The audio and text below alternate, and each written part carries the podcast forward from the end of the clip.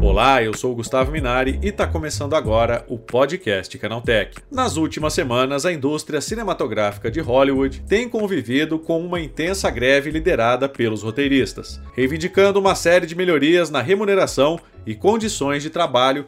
Os profissionais do cinema e da TV levaram às ruas inúmeras placas ilustrando suas insatisfações e desejos. Entre as reivindicações, uma enorme quantidade de protestos exigindo a proibição do uso da inteligência artificial na escrita dos roteiros. Mas será que as IAs são mesmo as vilãs dessa história? Para falar sobre isso, eu recebo hoje aqui no podcast Canaltech o Ricardo Tarza, diretor de inovação e criatividade na Dream One. Então vem comigo que o programa que traz tudo o que você precisa saber sobre o universo da tecnologia está começando agora.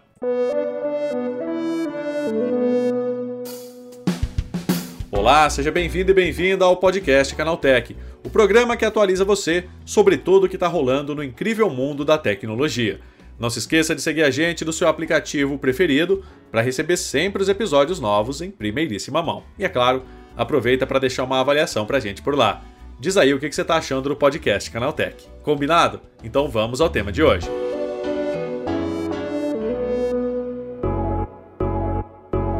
Profissionais das áreas de comunicação e audiovisual foram diretamente impactados com a chegada das inteligências artificiais. Esses sistemas capazes de escrever roteiros, produzir peças de arte e se comunicar de uma forma semelhante aos seres humanos podem mesmo substituir esses profissionais no futuro? É sobre esse assunto que eu converso agora com o Ricardo Tarza, diretor de inovação e criatividade na Dream One. Ricardo, por que, que você diz que as IAs elas não são nem heroínas e nem vilãs, né, para os profissionais da área da comunicação? Eu acho assim, né? A gente tem um. Eu tô com 49 anos, a gente veio muita transformação digital acontecer desde de 98, 99 para cá.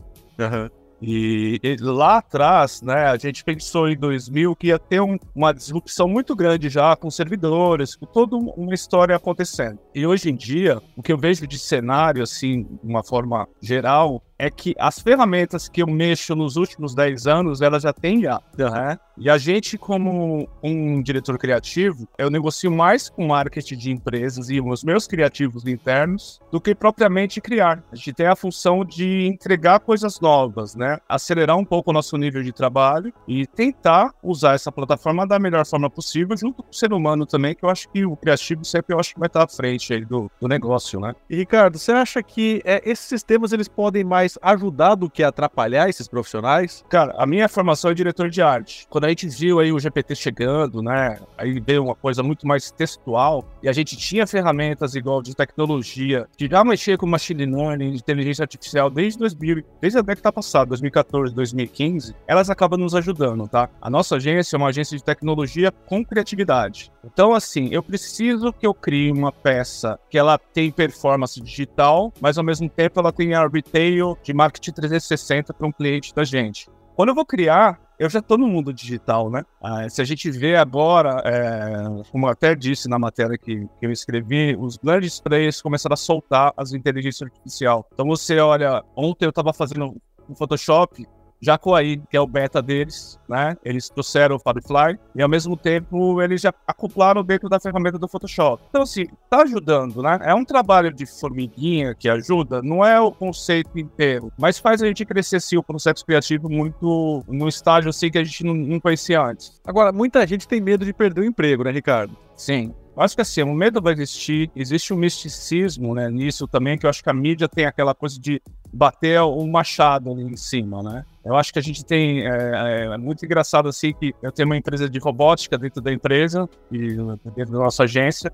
Eu mexi há três anos atrás muito com robótica no tempo da pandemia o ser humano não podia pegar as coisas. Então, essa empresa, ela cresceu muito em termos de robótica. E foi um processo, né? A gente falou assim, puta, o cara lá da ponta tá perdendo emprego. E agora o publicitário vai perder o emprego? Talvez a gente tenha um olhar muito cético, né? Ali, olhando do, do dia a dia que você tá fazendo, que é função automática. Mas não, acho que a função automática talvez ela vai ficar secundária para aí, né? E eu acho que a gente tem que ter um olhar holístico de, de ser vanguarda e tentar trazer coisas novas que a gente não tinha ainda na mão, sabe? Conceito criativo meu hoje em dia, por exemplo, sei lá, eu coloco o Mid Journey para funcionar, para me ter uma inspiração criativa, tá? Eu trago isso para dentro da agência, eu consigo posicionar o pessoal e tentar fazer uma coisa que estava lá dentro, mas como inspiração, sabe? Não vou usar aquilo para produzir alguma coisa. Muitos colegas meus estão produzindo já com aí muitas agências estão produzindo por aí, né? Os vanguardistas, eles vão lá catar marcas e agências já fizeram coisas com aí. Mas eu acho que existe um, um, uma certa, um certo misticismo muito grande nisso, sabe? Eu tenho medo, lógico que eu tenho medo, todo mundo vai ter medo, claro. Mas eu acho que, é como eu falei para você, o machine learning é uma tecnologia de servidor, ele está presente com a gente já, fazendo a tecnologia acontecer há mais de 10 anos, né? Então, uma hora, eu acho que ele tinha que chegar no, no, no nível que o marketing em si vai usar isso. Não tô falando nem só o criativo, sabe? E, cara, recentemente a gente ouviu aí muita é, notícia falando sobre greve de roteiristas lá de Hollywood, né? E uma das principais reivindicações é que as pessoas não utilizassem a inteligência artificial para escrever roteiro, né? É, é, perigoso automatizar esse tipo de produção, na tua opinião? Cara, eu, eu vejo assim, né? O roteiro, o roteirista em si, ele foi bombardeado uh, nos últimos anos de uma forma assim ele tem um processo de uberização deles, né, que eu acho que é automatizar, você mandar seus roteiros via e-mail, via aplicativo, e aí ser escolhido até por uma máquina já lá atrás, né, no primeiro processo já tinha essa evolução. Hoje um roteirista, ele falando em Hollywood, e outros tipos de roteiro. O roteiro ele tem o roteiro de filme, de livro, é de videogame, você abre uma porta muito grande. E o grande problema lá é assim, né? Eu pego o GPT é isso que os caras de Hollywood eu acho que protestam mais. Eu pego de PT, eu consigo fazer um conto com descritivo. A partir disso, eu vou fazer o meu roteiro. Se a empresa já faz o conto e, e passa o roteiro pro cara, ele acaba ganhando menos, né? Sim. Então tem um princípio ali muito relativo de você olhar e enxergar uma coisa que fala assim, eu vou perder dinheiro nisso. É igual você falou do lance de eu perder meu emprego. Eu acho que nesse, nesse nível, assim, que se a gente olha de uma maneira geral, você você vê isso, sabe? Assim, eu não acho que eles estão errados, acho que eles estão numa posição assim muito concreta agora e decisiva. Aí ainda não tem os direitos autorais, né? Ali, mesmo se eu começo a fazer um roteiro com o chat GPT, eu perco os direitos autorais da indústria cinematográfica, entendeu? Uhum. Então, é, vale a pena ter um protesto? Vale por leis, né? Eu acho que quanto mais leis a gente tiver, tiver envolvida nisso, mais vai ser uma coisa saudável de ter um futuro próximo, né? Sim, é verdade. E a gente já tem também alguns, alguns programas de TV, né, ou pelo, pelo menos programas de YouTube, com alguns avatares, né, que se tornaram apresentadores de televisão, apresentadores de programa. Para quem trabalha com comunicação, isso é meio assustador, né, não, Ricardo? Cara, a gente estava, antes de chegar à inteligência artificial, a gente estava muito mergulhado no metaverso. Sim. A gente estava ali surfando uma onda dos óculos, dos players, e até agora com o relacionamento da Apple, Apple a gente acabou voltando a, a, maneira de olhar de novo para os metaversos. Sim, eu acho que a gente fica com medo, né? Fica com um olhar até de preocupação nisso, mas ao mesmo tempo você vê o influencer hoje dia, a rede social, a performance, ela tá ligado em quê? Ela tá ligada em alguns algoritmos que entregam. E se você for ver, o filme é a mesma coisa, a série é a mesma coisa, né? A gente tem um processo de tecnologia envolvendo a entrega e não, não vai fugir. Os avatares, a gente usa avatar não um avatar de metaverso dentro de uma proposta criativa, mas a gente já usa o personagem há mais de 10 anos. Certo? É uma vida dos personagens há mais de 10 anos. O personagem é criado por um artista, é. O personagem 3D também. Né? Tenho clientes na agência, eu tenho um cliente que ela passou por três empresas, e é muito engraçado, assim, que toda empresa que ela, ela entra, ela quer criar um personagem, né? E agora a gente está criando um avatar para ela. Então é uma, é uma construção, né? Eu acho que a gente está aí apalpando um pouquinho futuro, sabe? Ricardo, é, semana passada, ou uns 15 dias mais ou menos, veio à tona aí que a, a Marvel lançou uma série recente aí chamada Invasão Secreta e que a abertura dessa série é feita com inteligência artificial. Né? Isso causou um burburinho, muita gente reclamando porque a agência utilizou inteligência artificial, pegou é, o emprego de muita gente que poderia estar pensando em criar uma abertura, e aí veio o diretor e disse: não, isso daí foi uma ideia que a gente teve, porque a, a série fala de uma coisa mais disruptiva tal, e aí cabia o uso da inteligência artificial para fazer a abertura da série. Né? Você concorda com isso? Você acha que vai chegar um ponto em que a gente vai substituir os criativos por uma inteligência artificial que, por exemplo, se encaixe melhor numa determinada produção? Eu acho que a gente está falando de Marvel, né? Então tem Isso. um público ali que vai ser bem reativo, né? Com É, certeza. o- a gente tem um Lover muito forte ali, um cara muito presente, muito caneta lá, muita coisa do ilustrador, do geek ali envolvido. Eu acho que se encaixa, eu acho que tem N formas de usar a inteligência artificial. Eu acho que puta, tem uma série que ela é futurista. Ela pode ter ali um contexto de inteligência artificial numa vinheta, né? Uma introdução de série. Eu acho que sim. Eu sei que tem profissionais envolvidos criando isso também. Não é só aí que tá, tá criando isso, sabe? A defesa que eu, que eu tento passar é que se a gente não surfar no que tá acontecendo, a gente tá falando do jogo. Né? Eu tô falando mais do criativo, que às vezes, assim, eu tenho empresas. É muito engraçado assim, até 2006, 2007, a gente publicitário, a gente falava assim, puta, a gente vai levar novidade para dentro da empresa. Hoje em dia a gente não leva no- novidade, a gente troca. Uhum. Né? Então, se a gente não se aperfeiçoar o que a indústria está trazendo, a gente vai ficar fora do jogo. Né? Eu acho que sim, tem que envolver, tem que ter o protesto, né? tem que ter a coisa de falar quem é que foi os caras que fez os prompts certinho para fazer essa, essa, essa de série, sabe? Essa vinheta in- inicial. O que, que ele pensou? Qual é o contexto que ele estava trazendo ali quando ele mexeu um pouco com a inteligência artificial, sabe? Eu acho que é mais ou menos isso, assim, Gustavo. Não, é verdade. Agora, Ricardo, para quem é, já trabalha na área de comunicação ou que pretende entrar nesse mercado, né? É, qual é a dica que você dá, né? Principalmente para quem está tendo contato agora com a inteligência artificial, né? Você acredita no, no- no futuro da profissão? Você acha que é promissor? Como é que você, você avalia essa questão com a chegada agora desses sistemas de inteligência artificial? Cara, a gente tem um colega meu que é o Luli, que ele é professor da ECA. E o Já vai. ele é um formador de opinião, né? Ele tá, hoje em dia, os alunos dele de pós-graduação têm um contexto de inteligência artificial já para tentar posicionar o cara para o mercado. Né? Eu acho que assim, é, a gente, a pergunta sua é boa, mas a gente tem um contexto do criativo que está chegando no mercado que está dentro de uma universidade. Talvez as universidades tenham que se preparar para mostrar o caminho do cara, sabe? Eu acho que assim, é, a gente tem um hedonismo de é, vários players falando, vem aprender a, inteligência artificial, porque senão você tá fora do jogo, né? Você é empresário, você é industrial. Mas o aluno que tá vindo ali, né? Ele tá começando a carpir agora, talvez ele tenha que usar a inteligência artificial. Eu não tô falando nem mais de chat GPT, a gente tem muita coisa sendo construída, né? A gente tem muita coisa de writer, tem coisa de criativo, tem coisa de tecnologia.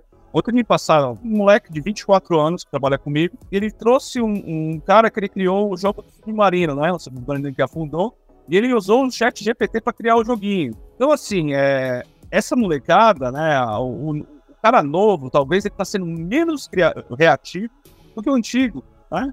Eu tô com meus 49 anos, e às vezes assim, eu faço os artigos, né, as referências, eu até fico com o Rafa. Aí eu falo assim, puxa, filho, tenho medo de levar uma pedrada na rua, sabe? Alguma coisa assim. Para, caraca, tá falando de inteligência artificial. Mas não, alguém vai ter que falar e alguém vai ter que se posicionar pra galera nova que tá chegando também, sabe? Eu acho que é o, é o exemplo que eu dei no Photoshop pra você. O cara que vai entrar numa agência hoje, ele já vai entrar com a inteligência artificial dentro do Photoshop, dentro do Illustrator, né? Dentro do PowerPoint, para ele criar lá ó, a apresentação dele, que ele ia gastar, sei lá, 30 dias, ele vai fazer em 12 dias, 10 dias, né? Então tem uma redução mais grossa ali que talvez a inteligência ajude você a desenvolver projetos mais intuitivos, mais criativos, etc. É isso, Ricardo. Obrigado pela tua participação. Bom dia para você, hein? Imagina, obrigado a você. Um abraço, Gustavo. Abraço. Tá, e esse foi o Ricardo Tarza, diretor de inovação e criatividade na Dream One, falando sobre como as IAs podem ajudar os profissionais da área da comunicação. Agora se liga no que rolou de mais importante nesse universo da tecnologia no quadro Aconteceu Também.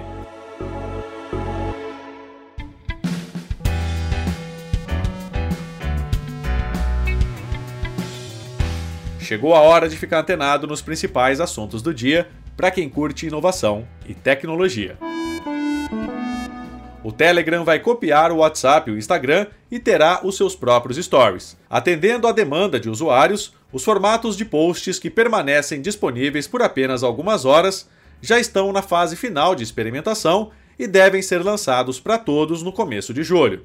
Os Telegram Stories funcionam de forma muito semelhante aos stories do Instagram, fotos ou vídeos temporários para compartilhar eventos rápidos para os seus contatos. Diferente da rede social e do mensageiro da Meta, o Story do Telegram pode durar 6, 12, 24 ou 48 horas. Assim como no Insta, eles também podem ser fixados na página de perfil como um destaque. Usuários do WhatsApp de diferentes partes do mundo se queixam de um bug que pede para restaurar conversas e torna o app totalmente inacessível, sem motivo aparente. Segundo relatos que se espalharam pelas redes sociais na última semana, o problema impedia o uso do mensageiro e, como alternativa, muitos precisaram reinstalar o aplicativo ou, no pior dos casos, abrir mão de todo o histórico de chats. Se o seu WhatsApp apresentar esse bug, não se desespere. Tente reinstalar o aplicativo algumas vezes e até reiniciar o celular para tentar resolver. Assim você pode poupar o seu histórico de mensagens. Também é válido conferir se o mensageiro está instalado na versão mais recente. E por falar em WhatsApp, o Google corrigiu uma falha no sistema operacional Android que registrava supostas ativações indevidas do microfone pelo mensageiro. O bug registrado inicialmente em meados de maio chegou a ser compartilhado pelo bilionário Elon Musk, enquanto preocupava usuários sobre uma possível brecha na privacidade. Os registros apareciam em um painel de controle de privacidade do Android com sucessivas ativações do microfone. Na ocasião, o WhatsApp apontou que o problema estaria relacionado a uma falha no sistema operacional, que estaria atribuindo erroneamente ao app o uso do dispositivo por outras soluções ou pela própria plataforma. Usuários do TikTok relatam que estão recebendo uma notificação da plataforma que informa o fim do TikTok Now, uma ferramenta que copiava o BeReal. Segundo as mensagens compartilhadas nas redes sociais, a ByteDance anuncia que está atualizando a experiência do TikTok e descontinuando o TikTok Now. O TikTok Now foi lançado em setembro de 2022 como uma resposta do TikTok para a crescente popularidade do BeReal. Dona do TikTok, a ByteDance não deu maiores explicações para o encerramento do Now até o momento.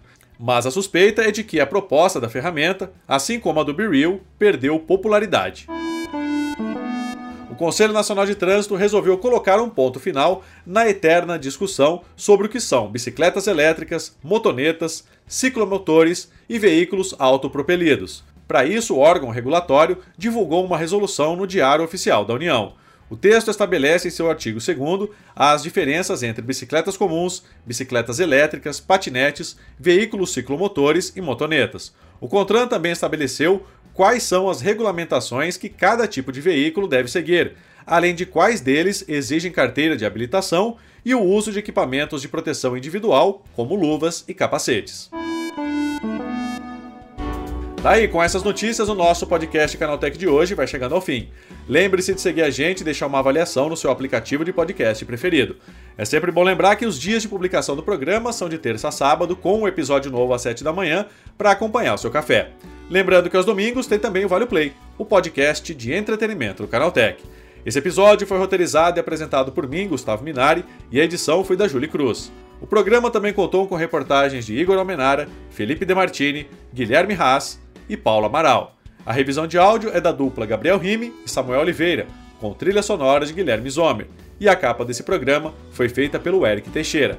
Agora nosso podcast vai ficando por aqui. A gente volta amanhã com mais notícias do universo da tecnologia para você começar bem o seu dia. Até lá, tchau, tchau.